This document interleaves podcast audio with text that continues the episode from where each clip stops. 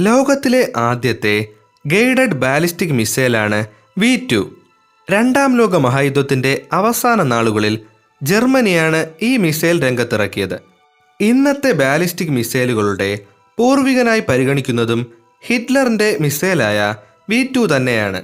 V എന്ന ചുരുക്കെഴുത്തു തന്നെ വെഞ്ചൻസ് വെപ്പൺ എന്നതിൽ നിന്നും രൂപപ്പെട്ടതാണ്. പേര് പോലെ തന്നെ ഒരു പ്രതികാര ആയുധമായിരുന്നു ഇത്.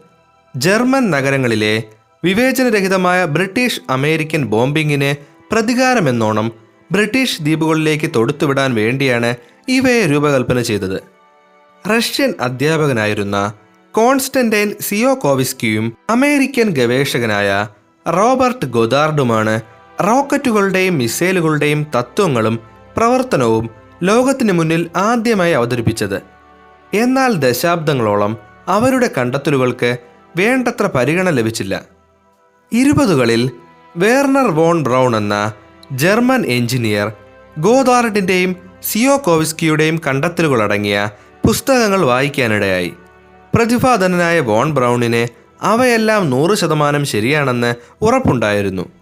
വി ടുവിന് മുൻപും ബാലിസ്റ്റിക് മിസൈലുകൾ നിർമ്മിക്കാനുള്ള ശ്രമം ജർമ്മനി നടത്തിയിരുന്നു. വാഴ്സ ഉടമ്പടിയിലെ സൈനിക നിയന്ത്രണ വ്യവസ്ഥകളിൽ മിസൈലുകളെപ്പറ്റി പ്രതിപാദിച്ചിരുന്നില്ല. അതുകൊണ്ടുതന്നെ യുദ്ധാനന്തരം ജർമ്മനി മിസൈൽ ഗവേഷണം തുടങ്ങിയിരുന്നു. മുപ്പതുകളിൽ എ ത്രീ എ ഫോർ എന്നീ ഹ്രസ്വദൂര ബാലിസ്റ്റിക് മിസൈലുകൾ നിർമ്മിക്കാൻ ജർമ്മനി ശ്രമിച്ചുവെങ്കിലും ശ്രമങ്ങൾ പരാജയപ്പെടുകയാണ് ഉണ്ടായത് ഭൗമ അന്തരീക്ഷം കടന്നു സഞ്ചരിച്ച ശേഷം ഒരു പാരാബോളിക് പാതയിലൂടെ തിരികെ അന്തരീക്ഷത്തിലേക്ക് പ്രവേശിക്കുമ്പോൾ ഉണ്ടാകുന്ന കടുത്ത സാഹചര്യങ്ങളെ അതിജീവിക്കാൻ കഴിയാത്തതായിരുന്നു മുപ്പതുകളിലെ മിസൈലുകളുടെ പരാജയത്തിന്റെ പ്രധാന കാരണം. പോരായ്മകൾ പരിഹരിച്ച എ ഫോർ മിസൈലാണ് പിന്നീട് വി ടു ബാലിസ്റ്റിക് മിസൈലായി മാറിയത്. ബാഹ്യ രൂപത്തിൽ എ ഫോറും വി ടുവും സമാനമായിരുന്നു. പക്ഷേ നിയന്ത്രണ ഗതി നിർണയ സംവിധാനങ്ങൾ തീർത്തും വ്യത്യസ്തമായിരുന്നു. ഇപ്പോഴത്തെ നിലവച്ച് പ്രാകൃതമെങ്കിലും വിക്ഷേപിച്ചതിനു ശേഷവും ഗതി നിർണയ സംവിധാനങ്ങളിലൂടെ നിയന്ത്രിക്കാവുന്നതായിരുന്നു വി ടുവിന്റെ സഞ്ചാരപഥം. അതുകൊണ്ടാണ് വീറ്റുവിനെ ആദ്യത്തെ കുറ്റമറ്റ ബാലിസ്റ്റിക് മിസൈലായി കണക്കാക്കുന്നത്. ഗതി നിയന്ത്രണ സംവിധാനമില്ലാത്ത റോക്കറ്റുകൾ അൺഗൈഡഡ് റോക്കറ്റുകൾ എന്ന ഗണത്തിലാണ് പെടുന്നത്. എന്നാൽ വീറ്റുവാകട്ടെ ഗൈഡഡ് മിസൈലായിരുന്നു. ഒരു ദ്രവ ഇന്ധന മിസൈലായിരുന്നു വി ടു ഇന്ധനമായി എഥനോളും ഓക്സികാരിയായി ദ്രവ ഓക്സിജനും ഉപയോഗിച്ചിരുന്നു. ട്രാൻസ്ലോഡിംഗ് പോയിന്റിൽ നിന്നും വിക്ഷേപണ സ്ഥലത്തേക്ക് റോക്കറ്റുകൾ എത്തിക്കാൻ ഉപയോഗിച്ചിരുന്നത് മെയിലർ വാഗൺ എന്ന ട്രെയിലറാണ്. റോക്കറ്റുകളുടെ മതിയായ വിതരണം കണക്കിലെടുത്ത് പ്രതിദിനം പരമാവധി നൂറോളം വി ടു മിസൈലുകൾ വിക്ഷേപിക്കാൻ കഴിയുമെന്ന് ജർമ്മൻ നേതൃത്വം കണക്കുകൂട്ടി. വി ടു ആർജിച്ച ഏറ്റവും കൂടിയ ഉയരം ഇരുന്നൂറ് കിലോമീറ്ററിൽ അധികമായിരുന്നു. വ്യത്യസ്ത കോണുകൾ ക്രമീകരിക്കുന്നതിലൂടെ പരിധി വ്യത്യസ്തപ്പെടുത്താനും സാധിക്കുമായിരുന്നു. വി ടു മിസൈലിന്റെ ഗതിനിർണയ സംവിധാനം ജൈറോസ്കോപ്പും ആക്സിലറോമീറ്ററും ഉൾപ്പെടുന്നതായിരുന്നു.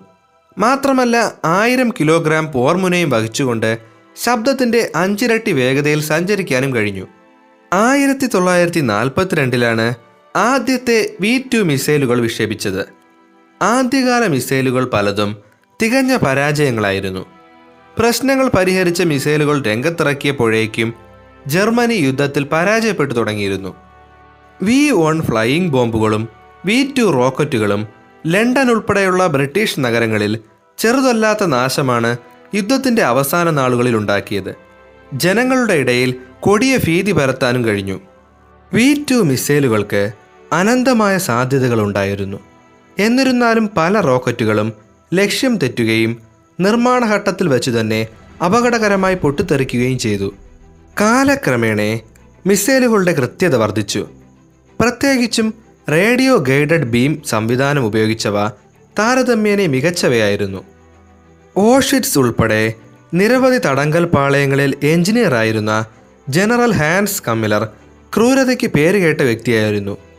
വി വൺ മിസൈൽ പ്രോഗ്രാമിൽ തടവുകാരെ അടിമ തൊഴിലാളികളായി ഉപയോഗിക്കാമെന്ന ആശയം അദ്ദേഹമാണ് മുന്നോട്ട് വെച്ചത്. മിസൈൽ ആക്രമണത്തിൽ കൊല്ലപ്പെട്ടവരെക്കാൾ കൂടുതൽ പേർ നിർമ്മാണ പ്രവർത്തനങ്ങളിൽ മരണമടഞ്ഞു. വി ടു മിസൈലുകളിൽ നിന്നുള്ള ആക്രമണത്തിന്റെ ഫലമായി സാധാരണക്കാരുൾപ്പെടെ ഏകദേശം ഒൻപതിനായിരം പേർ മരണമടഞ്ഞു.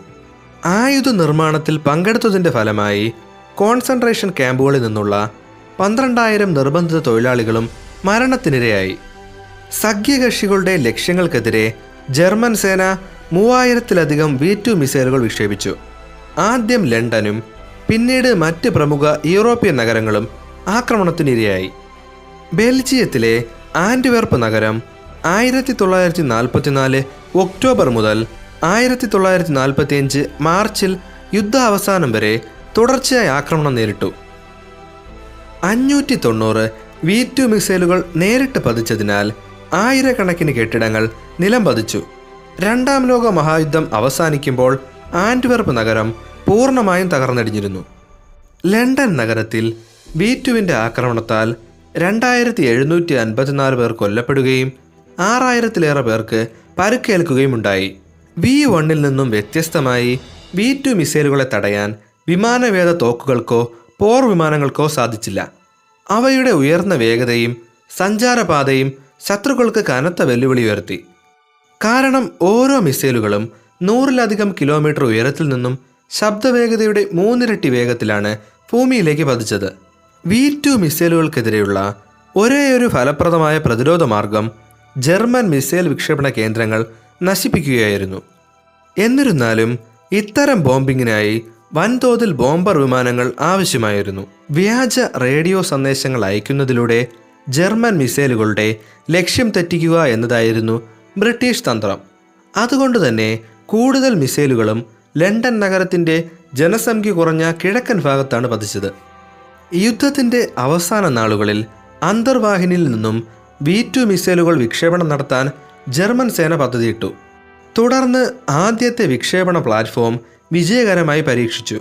ഇത് അന്തർവാഹിനിയിൽ നിന്നും വിക്ഷേപിച്ച ബാലിസ്റ്റിക് മിസൈലുകളുടെ ആദ്യത്തെ പരീക്ഷണമായിരുന്നു.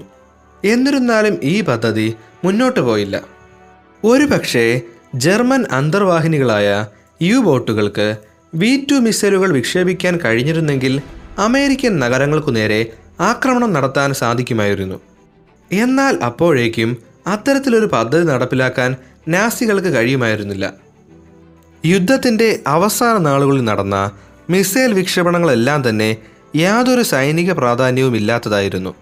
സാധാരണക്കാരെ നശിപ്പിക്കുക എന്നത് മാത്രമായി വി ടുവിന്റെ ഒരേ ഒരു ലക്ഷ്യം. സൈനിക ആയുധം എന്ന നിലയിൽ വി ടു ഒരു പരിധിവരെ പരാജയമായിരുന്നു എന്ന് തന്നെ വിലയിരുത്തേണ്ടി വരും.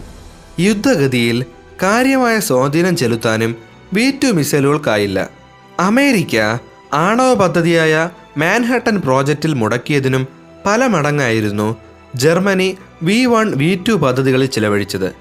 ആയിരക്കണക്കിന് മിസൈലുകളാണ് യുദ്ധത്തിന്റെ അവസാന രണ്ട് വർഷങ്ങളിൽ വിക്ഷേപിക്കപ്പെട്ടത്.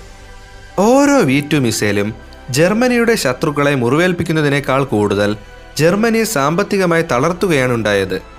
ജർമ്മനിയിലെ ഇന്ധന ഉൽപാദനത്തിന്റെ മൂന്നിലൊന്ന് ഭാഗവും മറ്റ് നിർണായക സാങ്കേതിക വിദ്യകളുടെ പ്രധാന ഭാഗങ്ങളും വി ടു റോക്കറ്റ് നിർമ്മാണത്തിനായി വിനിയോഗിക്കേണ്ടി വന്നു. ഒരു വി ടു റോക്കറ്റ് വിക്ഷേപണത്തിനാവശ്യമായ എഥനോൾ വാറ്റിയെടുക്കാൻ മുപ്പത് ടൺ ഉരുളക്കിഴങ്ങ് വേണ്ടി വന്നു. ഭക്ഷ്യവസ്തുക്കൾക്ക് ക്ഷാമം അനുഭവപ്പെട്ടിരുന്ന സമയത്ത് ഇത്തരത്തിലൊരു നീക്കം ജർമ്മനിയെ കൂടുതൽ തളർത്തി. സ്ഫോടക വസ്തുക്കളുടെ അഭാവം മൂലം ചില മിസൈലുകളിലെ പോർമുനകളിൽ കോൺക്രീറ്റ് മിശ്രിതം നിറച്ചിരുന്നു. രണ്ടാം ലോക മഹായുദ്ധം അവസാനിക്കുമ്പോൾ നൂറുകണക്കിന് വി ടു മിസൈലുകൾ നിർമ്മാണത്തിന്റെ പല ഘട്ടങ്ങളിലായി ജർമ്മനിയിലെ ഫാക്ടറികളിൽ അവശേഷിച്ചിരുന്നു. അക്കാലത്ത് മിസൈൽ നിർമ്മാണത്തിൽ വളരെ പിന്നിലായിരുന്നു അമേരിക്കയും സോവിയറ്റ് യൂണിയനും. യുദ്ധത്തിന്റെ അവസാനത്തിൽ കഴിയുന്നത്ര വി ടു റോക്കറ്റുകളും ഗവേഷകരെയും സ്വന്തമാക്കാൻ അവർ തമ്മിൽ ഒരു മത്സരം തന്നെ നടന്നു. ഇരു രാജ്യങ്ങളും നൂറുകണക്കിന് വി ടു മിസൈലുകൾ സ്വന്തം രാജ്യത്തേക്ക് കടത്തിക്കൊണ്ടുപോയി. മിസൈലുകളുടെ കൂടെ സാങ്കേതിക വിദഗ്ധരെയും അവർ പിടിച്ചെടുത്തു. വോൺ ബ്രൗൺ ഉൾപ്പെടെ നൂറ്റി ഇരുപത്തിയാറ് പ്രധാന ഡിസൈനർമാർ അമേരിക്കൻ പിടിയിലായി. കൂടാതെ പിടിച്ചെടുത്ത വി ടു മിസൈലുകളും അനുബന്ധ ഭാഗങ്ങളും മുന്നൂറ് റെയിൽ ബോഗികളിലായി അമേരിക്കയിലേക്ക് കയറ്റി അയക്കുകയും ചെയ്തു. യുദ്ധാനന്തരം ഈ പദ്ധതികളിൽ ജോലി ചെയ്തിരുന്ന നൂറുകണക്കിന് ശാസ്ത്രജ്ഞരാണ് അമേരിക്കയിലേക്ക് കുടിയേറിയത്. വി ടു പദ്ധതിയുടെ പ്രധാനിയായിരുന്ന വോൺ ബ്രൗണും അമേരിക്കൻ പിടിയിലകപ്പെട്ടു. പിന്നീട് ബ്രൗൺ അമേരിക്കൻ ബഹിരാകാശ പദ്ധതികളിൽ പ്രവർത്തിക്കുകയുണ്ടായി.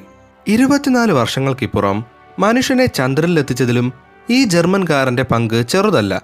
അദ്ദേഹമാണ് അപ്പോളോ മിഷനു വേണ്ടി സാറ്റേൺ വിക്ഷേപണ വാഹനം രൂപകൽപ്പന ചെയ്തത്. സമാന രീതിയിൽ സോവിയറ്റ് യൂണിയനും നിരവധി വി ടു മിസൈലുകളെയും ശാസ്ത്രജ്ഞരെയും പിടിച്ചെടുത്തു.